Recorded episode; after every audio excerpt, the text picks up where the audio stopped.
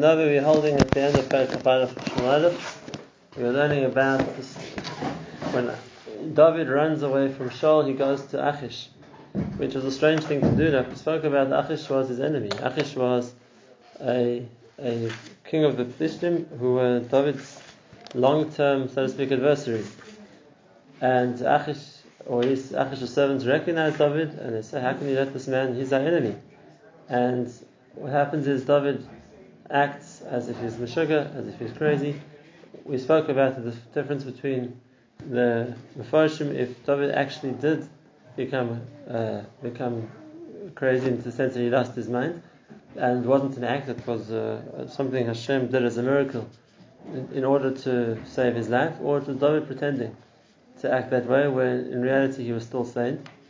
And it was a convincing enough demonstration that Achish didn't think it was David and I pointed out, even though probably he still looked like David, but the way he acted was so bizarre that Achish didn't think that this was David, and therefore uh, he chases he chases him away. We saw the pasuk Chasar Mishagayman short of people who are crazy. We saw Chazal tell us that Achish and his own family and family members who are similarly crazy, and the last thing I need is to bring somebody else similar to that into my home. And the, long, and the question is, it might be the way Hakadosh Baruch Hu chose to save David by putting on this show or this temporary temporary insanity. What did David gain by that? He didn't land up staying by Achish. He got driven out of Achish's home. He came back to Israel again. So the whole the whole venture seems to have been something which was without any purpose. Like we said, we didn't understand why David in the first place went to Achish, and it wasn't like it actually saved him. He didn't stay there. The the fact was that he got saved by being chased out of Achish's country, so he just ended up back where he, where he began. Not only that, we saw Mepharshim who said that the reason why Hashem chose madness as a way to save David, when there when, uh, could be many other ways Hashem could have saved him as well, is to miramiz to him that his going to Achish in the first place was an act of, well, it was, was lacking understanding. It was a stupid thing to do. That's what we began to talk about last time. That's what, we, that's what we began to talk about last time. Uh, and what was David expecting? And how did it work out? How did HaKadosh Baruch Hu make the, the story unfold? So, once again, uh, David was now realized that Shaul was out to kill him, and he wants to go to a place which isn't under Shaul's jurisdiction.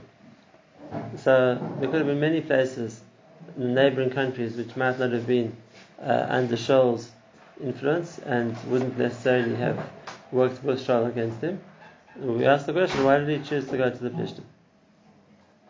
So really what David was thinking was that the Plishtim would be consider him a valuable defector. And that is, you know, not, they could look at him as, this is our enemy. But on the other hand, if it's somebody that's a high ranking officer on the enemy side and they willingly come to surrender to you, so then it's, uh, it's, it's very valuable uh, to an enemy country, so to speak, to have a higher source of information or somebody uh, who was considered uh, part of the hierarchy of the enemy. So David didn't think he was going to get killed. On the contrary, David thought he would get treated like a welcome guest. Like if you're going to come to our side, then on the contrary, we, we want a, a spy. We want somebody who knows everything going on on the enemy army. Um, so maybe David originally intended when he went to Achish that he would be protected there rather than be be in danger there.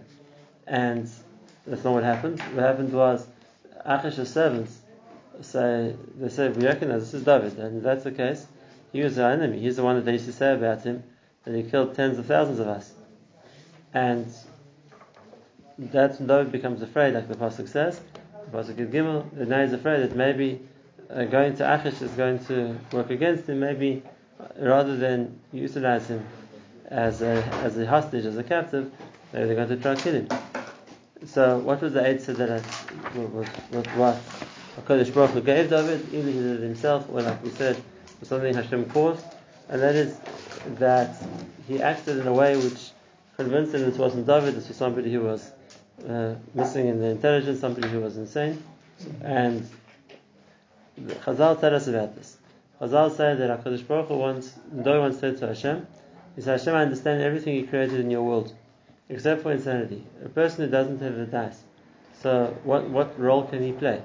And really the question is a very good question because if you just add a bit more to explain what David was asking, that is Hashem creates a person for a Bechira. Hashem creates a person to do a job. Hashem creates a person, Yishakayach, to be able to think and to be able to decide and to be able to act. And in a way which Hashem wants a person to do. And if that's the case, if you have a human being who has no faculty of his, of his mind, he can't think, he can't decide, he can't do anything uh, logical, so then what's the point of his creation? Now, when it comes to other parts of the Bria, we can tell that they play a secondary role. In other words, there need to be animals, there need to be birds, there need to be plants, there need to be ants.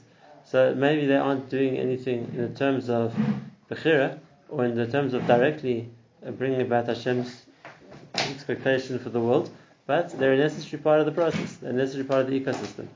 When it comes to human being, so maybe we can talk about people who don't know about Hashem as filling a part, filling a job, filling a duty in creation, but somebody who doesn't have das, which means they're incapable of doing anything, so David had difficulty understanding what part are they playing in the world. What part are they playing in the world? And Hashem says, the response to David, when David asked him about it, was, Chayecha, in other words, I promise one day you'll need, you'll need this, uh, this very attribute that you're now ridiculing, that you're now saying was unnecessary. And that was over here, when David utilized that midah of insanity to save his life. How does it answer that? And now the question, obviously, is what Levi Sarah was about to say. It's a nice story, it's a nice midrash, but it doesn't answer anything. Because the question is still a question. And the question is, w- w- in what way is that a necessary part of the bria? Now, it's because one time David used it to save his life, doesn't tell us very much. Uh, that that's the, so. If it, had it not been for that, it would have been a different way Hashem would have used to save him. The fact that uh, the fact that this was the means that Hashem gave him, was, now that explained to David the point of insanity, it's still the question still remains. What, what what what benefit is there in the world? What benefit is there in the world for people who are crazy? What does it uh, what does it achieve? What does it what does it add to the bria?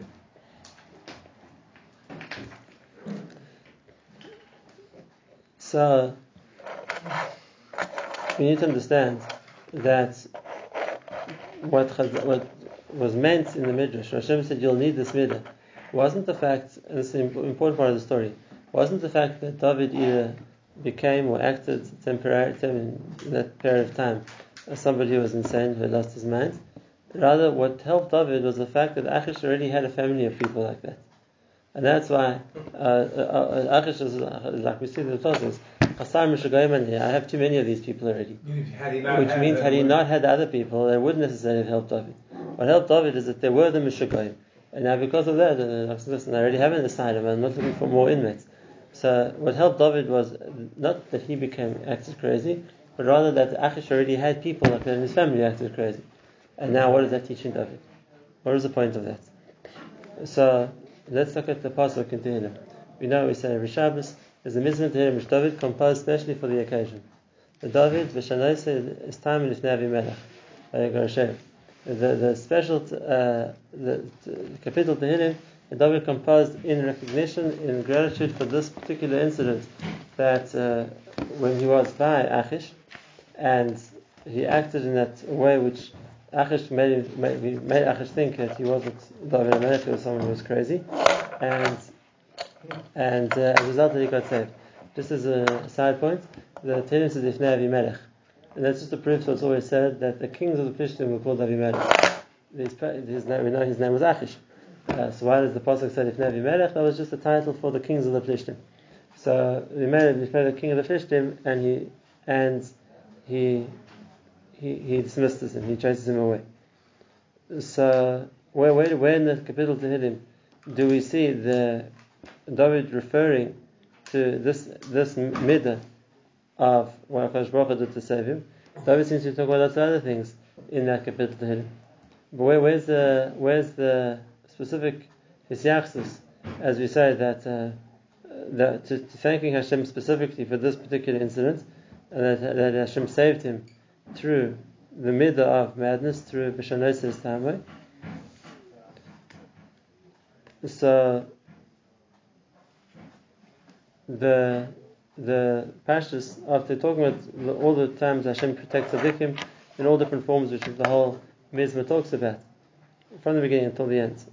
Rabbi Shroas Tzaddik Mikom Hashem. The many evil that Tzaddik has Hashem says him, Shemesh Achatzmos, Hashem protects all his bonds, none of them get broken, and eventually the enemies of Tzaddik will be destroyed. But then he says, Pod Hashem Nefesh. Hashem saves the nefesh of the servants, and those who trust in Him will never yeshma, will never be guilty, will never be, lose out for relying on Hashem. That was the maskana that David came to from this incident. So, what does that mean? Why was that something which he specifically saw over here? Why is something specifically saw over here? And why was that an appreciation of why Hashem creates madness, creates insanity in the world? So the insight is like this. The Yisod is like this. And that is that, let's start with the basic point before that. The Gemara says in Sota, it's well known, that a person doesn't do Levera In other words, if, if people would all be thinking, be doing things which are logical, so then people wouldn't do things wrong. The ability to do something wrong really starts from a Ruach Shtus, which means the person is not acting in a logical way. You know, very often when someone gets caught for committing a crime, people say, didn't he realize he was going to get caught? Like, as soon or later, people would realize what was happening. Whatever the crime might have been. And didn't he think, didn't he realize in some way that people are going to find out? And the answer is he didn't think. Of course, had he thought it through logically and said, is it, is it a clever thing to do? And is there a chance to get caught? Of course, he would have realized that there is. But the person didn't think. Being pushed by whatever time, by whatever midah it was, that was pushing him to do whatever he wanted to do. So that puts him into a case of what the Gemara calls a Ruach Shtus, which means a case where he's not thinking, a case where he's not logical, a case where a person is acting out of, out of craziness, out of shtus, out of a, uh, uh, because of whatever the mid is pushing him to do, he's acting in, in an illogical way. If people would always be completely logical, the Yetzer would be able to do much less. The Yetzer would be able to do much less. Because logically, a lot of the things you want a person to do don't make sense. And there's always a question of, and what's going to happen afterwards, and what's going to be the result, and what's going to happen if you get caught. And uh, what makes the entire successful in what he does is that Ruach Shtus, which convinces people to follow him without thinking it through properly, without being aware of what they're doing, and without taking into account what the consequences are going to be. That we know that. Another point here also. And that is so, in order to enable the Yetzer Hara, so to speak, to convince people, it has to be that people don't always act logically. And that's the starting point. A person is a Baal Seichel, a person has the ability to think logically, but people don't always exercise that. If a person would, so then they would do much less things wrong. Because logic, if a person uses his mind, like the Rambam writes, and thinks about is what I'm having a schar mitzvah connected said connected schara. If a person really made a calculation, is this worthwhile? Is this is this kedai? Is the benefit going to outweigh the risk? Or outweigh the embarrassment, or outweigh the penalty of, of what I'm going to suffer for doing something wrong? Then a, a lot less people will do things wrong. And therefore, one of the things Hashem creates as a way to, so to speak, to make the challenge of the Yetzer Hara more real is the ability of the Ruach Shtus. That people act in a way which is not logical. People act a way which isn't logical. Now, for most people, that's an option. They can choose to think logically. They can choose to to rein in whatever the taiva might be, whatever the drive might be to make them do something wrong. The person wants to steal. It's an easy way to embezzle somebody else's money. So of course, if a person has a taiva for money, so of course, let's do it. Uh, and can get rich quick. And are you going to get caught? And are they going to be able to follow the paper trail? And are you going to want to get into trouble for this? People don't think like that. Where uh, if a person could, and if a person would think it through carefully, then very often that would be the deterrent, not to do things wrong. But part of what Hashem created is that the people have the potential, or that nature, let's call it, that they act in a way which is the They act in a way which isn't logical. That's what the Midas convinced them to do. And because of that, then they do things which are wrong. That's the starting point. Now, that all is talking about a normal person who has Bechira and can choose to act logically I can choose to act illogically. I Can choose to act illogically. Why does Hashem create people who are crazy? A person who has no Bechira. and a person who can only act in an illogical way. So now we asked before, for a person like that, there isn't a choice of what he's going to choose to do or not to do, uh, but we take it as a given already, he doesn't have the choice of thinking rationally. And therefore, everything he's going to do is irrational. And the answer is, the answer is, before we get to the Midrash, the reason Hashem creates that is to show a person what it looks like when a person acts irrationally. Because that's something which is a muscle to a person. When you see somebody acting in a completely irrational fashion, so then wakes up, wakes the person up. That is that what I look like when I also act with the Ruach Shtus? It's a deterrent for a person. And that is a, um, everyone else sees what it means. A person is acting under the influence of a Ruach Shtus, sees what it means. The person is acting without das, and then we meant to take a wake up call from that. And that is, we as people who do have das, Baruch Hashem, if we choose to, so to speak, forego that das, if we choose to work without it, then notice for yourself, that's what you're going to be looking like too. That's what you're going to be looking like too. And therefore, it's an abject lesson for a person uh, that don't act in a way which is without das. Look what it looks like when you see a person who acts without, with, with, with the lack of das.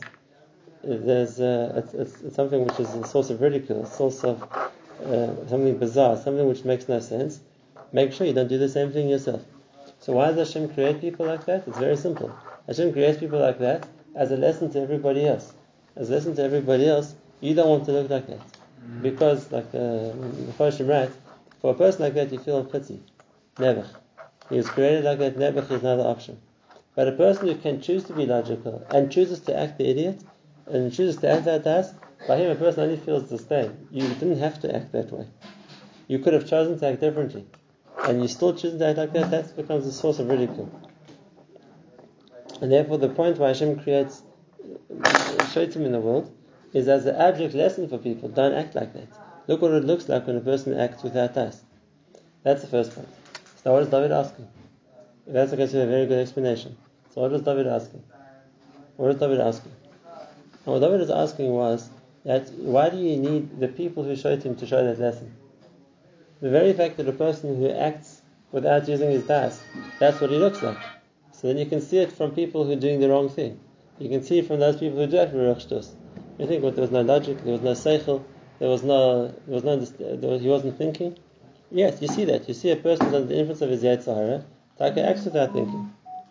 So, why do you need the example of the person who has no other option? The person is completely a shaitan. Well, what does that add? And that's why Hashem said, Chayecha, you're going to need that. Why? Why? Because when a person sees a real shotzer, so then that gives me a, a, a, frame of reference to when I see other people acting similar to, like the shotzer. That gives me, the, so to speak, the, the example of what a shotzer means. So then, uh, then I don't think somebody else, then maybe there's something logical here that I'm missing, or maybe he has some plan. No, I know what a shotzer is. You're acting the same way. Uh, the same thing by Achish. Had David come and screamed and shouted and performed, they thought, like, what are you doing? Who are you putting an act for? No, put yourself together. And uh, what are you? What did he come here for? But because the Achish already had Mishagoim in his house, so he already knew what it meant to deal with people who are crazy, and he already was used to the screaming and the shouting and the, the way that Mishagoim act. So naturally, he thought this person's also a Mishagana, which means only because he had the other people that I'm used to this already. I know exactly what it mm-hmm. means. He's like them. Had he not had that, if you wouldn't have seen somebody crazy, you see someone who's screaming, shouting, doing crazy things, you say, no, uh, behave yourself. What's wrong with you? But because I, am used to dealing with a mental hospital, so I say, yeah, he's, he's one of them. He's not just like the others. Bring him in. Or in, the, in Achish's case, chase him out. And therefore, David understood. That's what Hashem was showing him. There's a point of insanity. There's a point to it because it creates a reference that you can now see other people say, ah, he's acting like that. He, that, that I know what it means to be Meshuggah. I know what it means to be crazy. And again, in David's case, it was something which saved him. In David's case, it was something which saved him because that way no one suspected for a second that this is David putting on an act. People said, no, no, he's a Meshuggah. Look, he's like that. We know Meshuggah. But uh, what David was being taught by that is, it's always like that. That's why when a person acts in a way which is Meshuggah, people are what to. And therefore, it's not like a, a person is doing something wrong and he's nechas by he's acting in a way of a Meshuggah. We think, no, maybe there's some deep meaning, maybe you're a what is doing. No, we know what it means to be Meshuggah. That, that's, that, that's where we look at the, a person's nichas We look at it as a kind of insanity. Okay, so that's uh, to explain the Chazal. Now, to come back to the Tehillim. To come back to the Tehillim. Where do we see that by, uh, in, in what, what, what David thanks Hashem for that particular case? And that is that he says, Hashem nefesh avadav, they won't, they won't be found guilty. In other words, the the mailer of the case here was they wanted to make it, they, they wanted to catch David. They wanted this is the one who's killed so many Christians. They wanted to be, make him guilty, and it was only because when he acted like a Meshugana, or for whatever reason Hashem made him act like a Meshugana, that then they recognized and said, no, this is the Meshugana. That's why he wasn't indicted. That's why he wasn't prosecuted. That's why he wasn't caught.